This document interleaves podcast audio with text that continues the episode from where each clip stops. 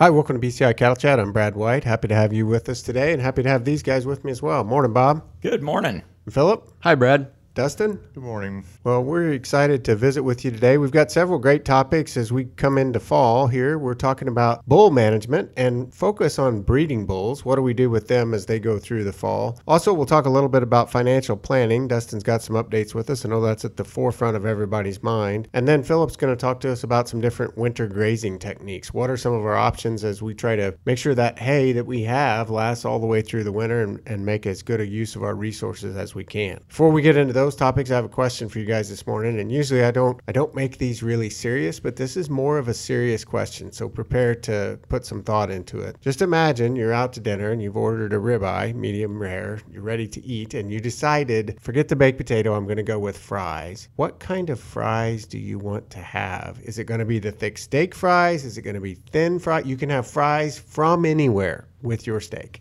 Now, I have actually thought about this before. See, and I, I I'm glad you prepared for Yeah. today. So when you have steak, you have to have the thick steak fries. You can't have just regular, you know, thin fries. That's for hamburgers and other things. But if you're gonna have steak, you gotta have this closer to a real baked potato because it's larger. What I- ab- I- it's the only way you can go. What about sweet potato fries? Oh, I like I like sweet potato fries anytime, anyway. No. You threw a. You could just see him thinking. you mentioned it, it's like, wait a second, I never thought about that.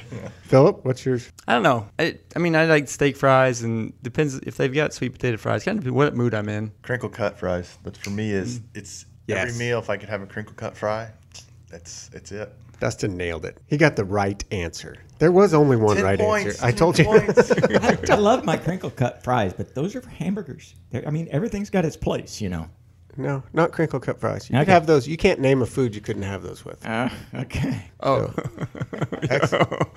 Excellent. So let's let's talk bulls. So at this time of year, and in a spring calving herd, the bull's been out. He's been out all summer. Let's say we've weaned calves. We don't have a fall calving herd, so he is good until spring. And I wanted to ask you guys, as they come off pasture, what should I think about on that bull? And there's several aspects, both health, nutrition, some of the other things I may want to do management wise. And I want to start with the health aspects. So, Bob, as that bull comes off, what am I looking for? Is there anything I should assess before I leave him for the winter? Yeah, I think there's a few just kind of basic fall things that are both cows and bulls and then bull specific. For bulls, one of the things that I'm most concerned about is just feet and legs soundness, lameness, those issues, in that he's been out covering a lot of miles on some pretty rough pasture. Uh, they're a big, heavy animal. Think, you know, offensive lineman type of a thing. They're a big, heavy animal. And one of the main reasons that we cull bulls is because of feet and leg problems and lameness. So a good exam now, and we're, we're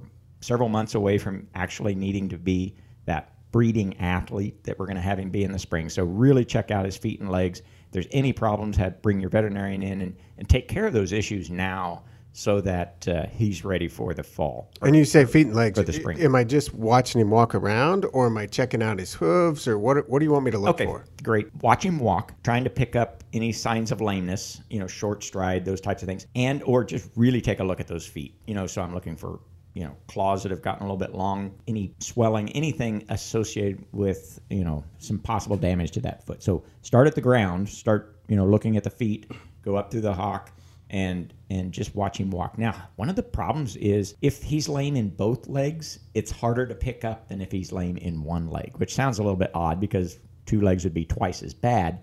But one of the things we, we really look for is you know differences in stride length and things like that. And if both legs are involved, it's actually harder to pick up. So really good observational skills. And I usually just start start at the hooves and then move up the leg and also just walk watch the way they walk. But they'll move slower if they're lame in both legs, and and that can be due to a variety of things. So you want to watch the way they walk, check out the feet and legs. But I'm also thinking about their nutrition. So Philip, what what are the thoughts relative to preparing this bull? Because I don't really need him to work again until the spring. Well, so we kind of think about different situations or scenarios when it comes to that. You know, this year, particularly with drought in a lot of places and summer pastures were short, those bulls may not have gotten back in good condition. A normal summer with a spring calving herd, that bull is probably going to be able to get himself back in decent condition with late summer forage after the breeding breeding season is really over and he's not chasing cows as much anymore. So if that's the situation, you're in that part of the country where you've had good forage,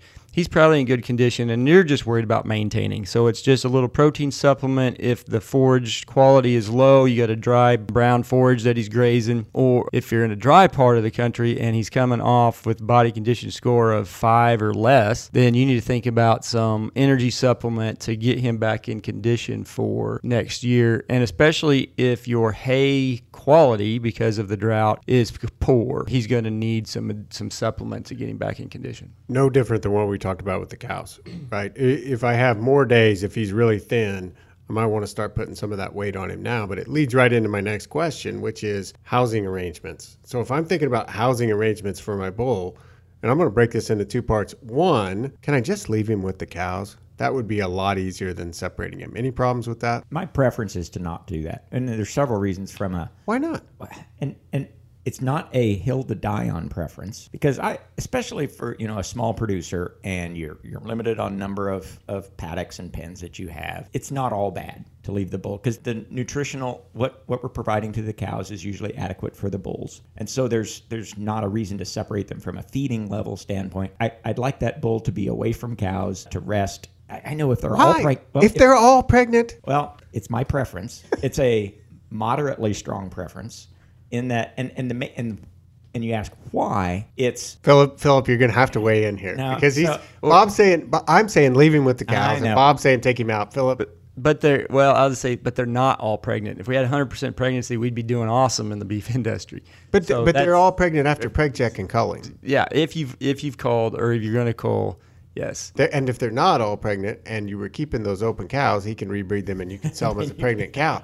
Philip is agreeing with me, Bob. I don't think so. And, and you know, part of it has to do with I really like to be able to kind of pay some attention to those bulls, particularly a little bit later in the winter as we're moving into the spring. At that time, you know, maybe at that point the it is really important to make sure that their housing is good, that they're protected from weather. Uh, so I, I prefer to keep them separate. But I understand, particularly with a smaller producer, I don't think it's horrible to leave the bulls in with the cows after the cows have been preg checked. But I think I, I just don't like it as I think it depends. I think it's situational from a nutrition standpoint, depending on where your cows are at body condition score wise, where your bulls are at body condition score wise, and what you need to feed them. And so during this time of year, if if they're not in good body condition score and you've got to feed the cows a little bit more or the bulls a little bit more, then you may want to separate them. And then I think, especially once you get into next spring, or, or I'll say late winter, before calving season, you I, you definitely want to separate them. Number one, from the reproductive standpoint, but also from a nutrition standpoint, because you're going to need to start supplementing those lactating cows a lot more. Um, and that bull doesn't need that at that point. You're going to just kind of make him fat. And so, um, leading up to the breeding season, and let, Good. I'm good with separating them right before the breeding season. But and, and Bob, you made some good points. Philip's talking about the nutrition side, but then also the ease of caretaking in a smaller herd makes sense. What about a bigger herd where I've got multiple bulls? Do I do I co-house those bulls? Do I put them together? Do I try to keep them by themselves? How do how do you handle that? I do like to co-house bulls together because there, there's always a, a social uh, interaction among a group of bulls. One will be the most dominant, and they need to figure out that dominance hierarchy and and be able to stick with it because I don't want them trying to establish the pecking order uh, at the start of the breeding season. So all winter long, I like them to get to know each other and they're comfortable with that group of bulls, and so I, I would house them together. Now you might do some, you know, depending on again age, body condition, those types of things. Particularly a large ranch that's going to have a relatively large bull battery, they might have a couple of groups kind of being fed something a little bit different or a little bit different age bulls, those types of things. Group housing certainly no nece- no necessity to do single bull housing. So and, and if anything happens between them, you've got time to sort it out between now and breeding season. So Exactly. so this is a good time if you're going to put them together, put them together now. Let them let them go through, but figure figure those things out because I think Philip's point on the nutrition takes a little more time, and I don't want to be 30 days from the breeding season and go, oh gosh, the bull is really mm-hmm. thin because I can't get that way back on. And, and we can start looking ahead. You know, typically, I mean, there's some bull sales this fall coming up, but then a lot of bull sales in the late winter, early spring. And same thing again, I'm going to want those bulls to acclimate with the feed of the new operation as well as the bulls that are currently already on that operation. Absolutely. Great points on bull management, guys. And I'm going to shift gears and, and talk about something that's been in the, in the news a lot recently as we talk about inflation, we talk about changes in prices of goods, prices of feed that we purchase, prices of cattle. Dustin, I want to turn to you and say, what, what are some of the things that I should be thinking about? And, and maybe specifically, many of us have an operating note of some sort, and t- two things have happened. One, the cost of that's gone up with the inflation. And two, the operating note doesn't go as far as it did a few years ago. No, that's correct, Brad. Uh, you know, we've you've seen the news every month. It seems like the feds are uh, raising the interest rates, so the, the operating note, the interest rates are becoming more expensive, as you noted. So that's an expense in itself. But then you also note all the feed and your land, various inputs are all going up as well. So as you start to think about planning for next year, your operating notes, you might want to visit with your banker because those, you, you mean you're going to have to potentially borrow more to maintain that same level, but it's also going to become more expensive even to borrow borrow even more money. So probably need some way to kind of plan that out to figure out what what are my needs going to be, even though we're guessing. As we look very far out into the future, it's a guess of where I think maybe interest rates and, and prices will be. Yeah, and so you know, hopefully people have developed some kind of financial plan, some kind of here's where I think I'm going to be at next year. You know, I think a lot of your land grant universities, such as agmanager.info, they have various kinds of budgeting tools for cow calf, for stocker, for feedlot, uh, etc. And so hopefully we're not just now thinking about this. We should have been doing this. And if you haven't done it in the past, we'll start. There's you know better no better time than thinking about that for next year to start planning for for some of these higher expenses. Well, I, th- I think nobody argues that a financial plan is a good idea. It's just hard to figure out where that fits in my daily schedule, right? If I've got to do other things and, and fixing fence, feeding the animals, doing harvest, other stuff, it's easy to put that off. And you're right. No better time to start than today. Well, so Dustin, I mean, thinking a little bit about maybe that planning and stuff. What about like forward contracting? Like if I can forward contract or purchase ahead, so like my winter feed is going to, I need to purchase my winter feed ahead or or fertilizer for pastures next spring or whatever. That will that help me plan things out? Yes, and actually we have seen that. I mean, in the past, especially in the last year or two, where people will buy, let's say, their fertilizer right before the end of the year. Uh, they'll lock in that price, and they did that what a year, two years ago before the Ukraine-Russian conflict, where prices went up. People were pre-purchasing inputs, uh, so that's that is common uh, to do so. Again, if you've got the cash, if you've got the finances to do it, that's one way to kind of lock in at maybe a lower price. Uh, but it also guarantees, kind of back to Brad's point, is you know exactly what it's going to cost and you know exactly how much you have for that. But that's one way.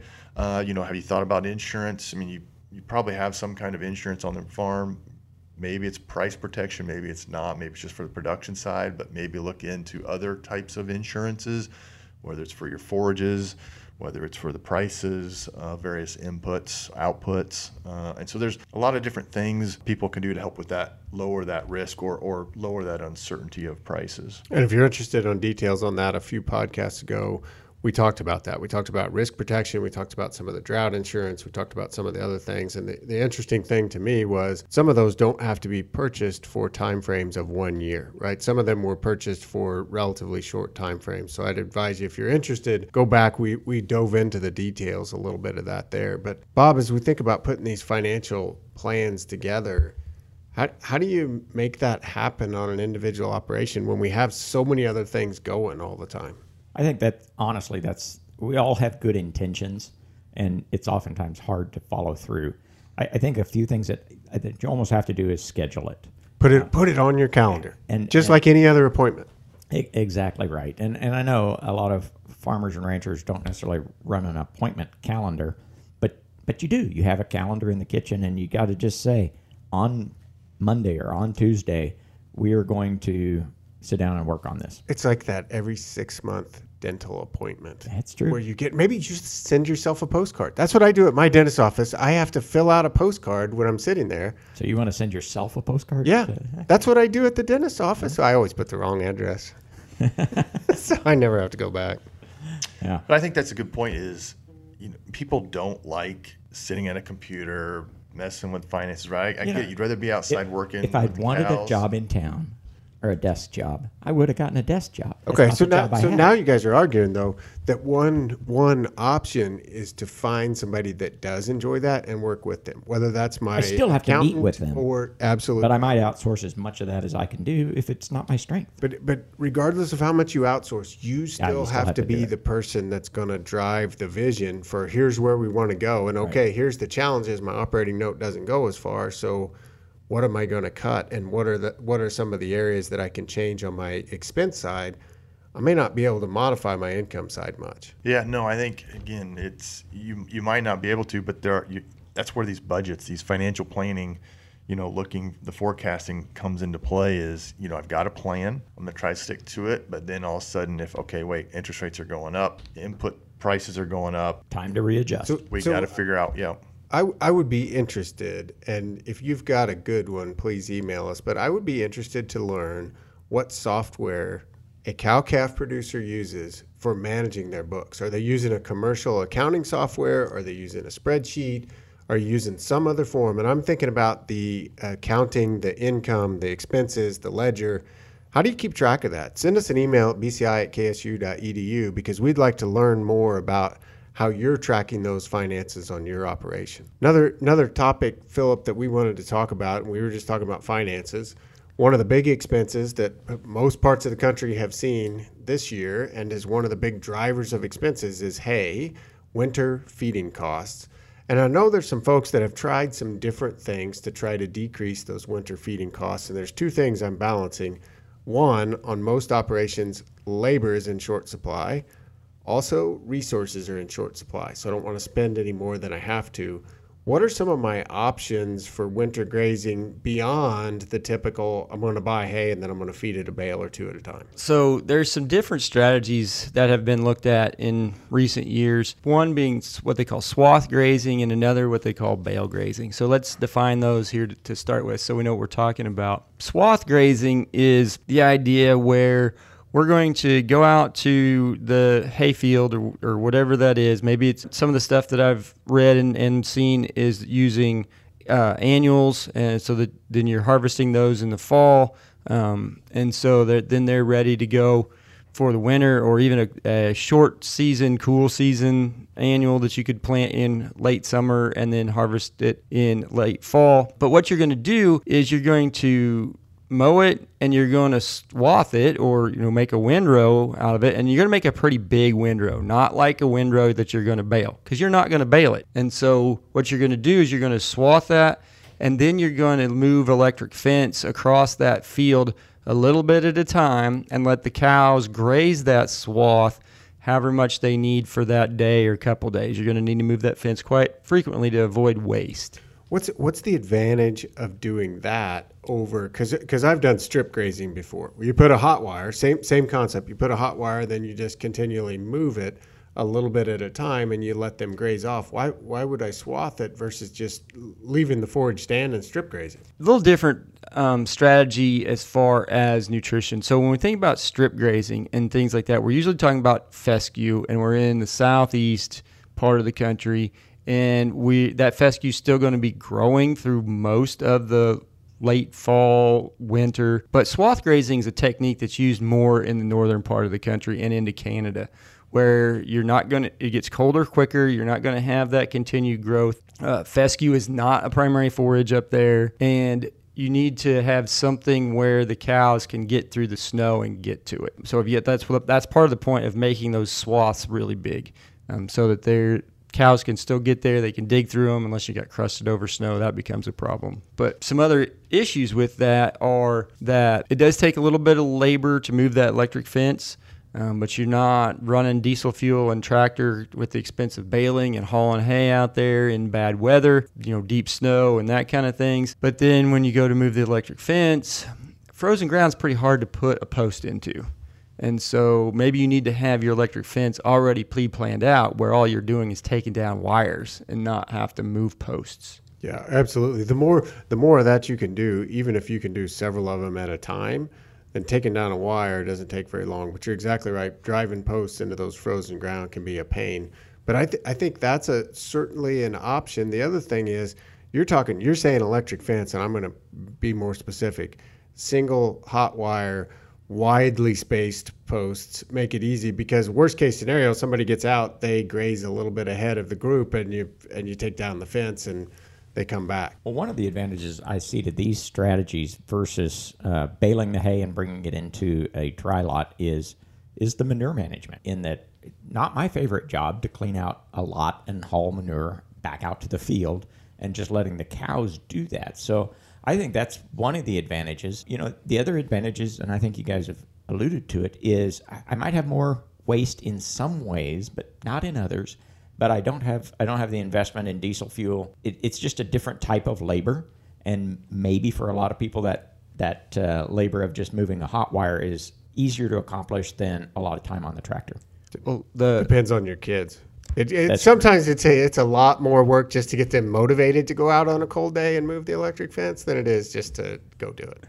so, Speaking for a friend. Yeah, um, yeah, All right. So back on topic here. the um, the you know the cheapest source of hay or feed or whatever is one that the cows harvest themselves. We can get the middleman out of the way as much as possible, and that's kind of where these swath grazing and bale grazing ideas come in. Is we're getting some of the middleman out of the way, but we do have to do a little bit of harvesting to try to maintain the nutritional value if we let it just desiccate out there in the field and and go dormant, we lose a lot of the nutritional value. And so by swathing it, we are saving some nutritional value. So that's that's kind of a gradient, right? Strip grazing, I'm leaving it there.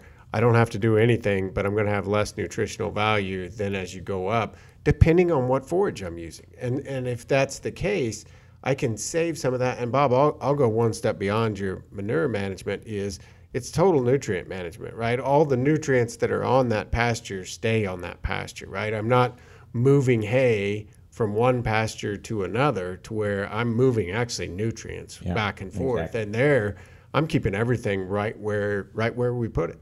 Well, another thing that, that I took from what Philip said is there are some geographic differences, and those geographic differences are based somewhat on the predominant forage type, as well as weather and forage growth. You know, when when does forage become dormant? In that, one of the great things about beef production in the United States is we've got cows in every state, and there's advantages or there's some things that work maybe in the southeast or the north central that wouldn't necessarily work in another region because of those factors.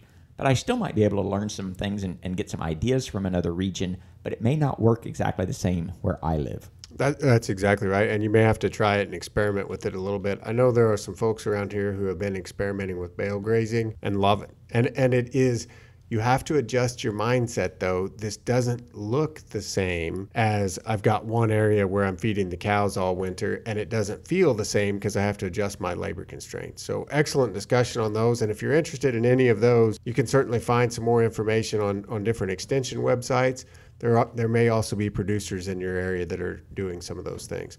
As Dustin mentioned, there's some great spreadsheets if you're interested in financial planning at agmanager.info, and you can certainly we'd be look forward to your emails on either questions or conversations, or what do you you use for your financial planning on your operation. You can email us at bci at ksu.edu.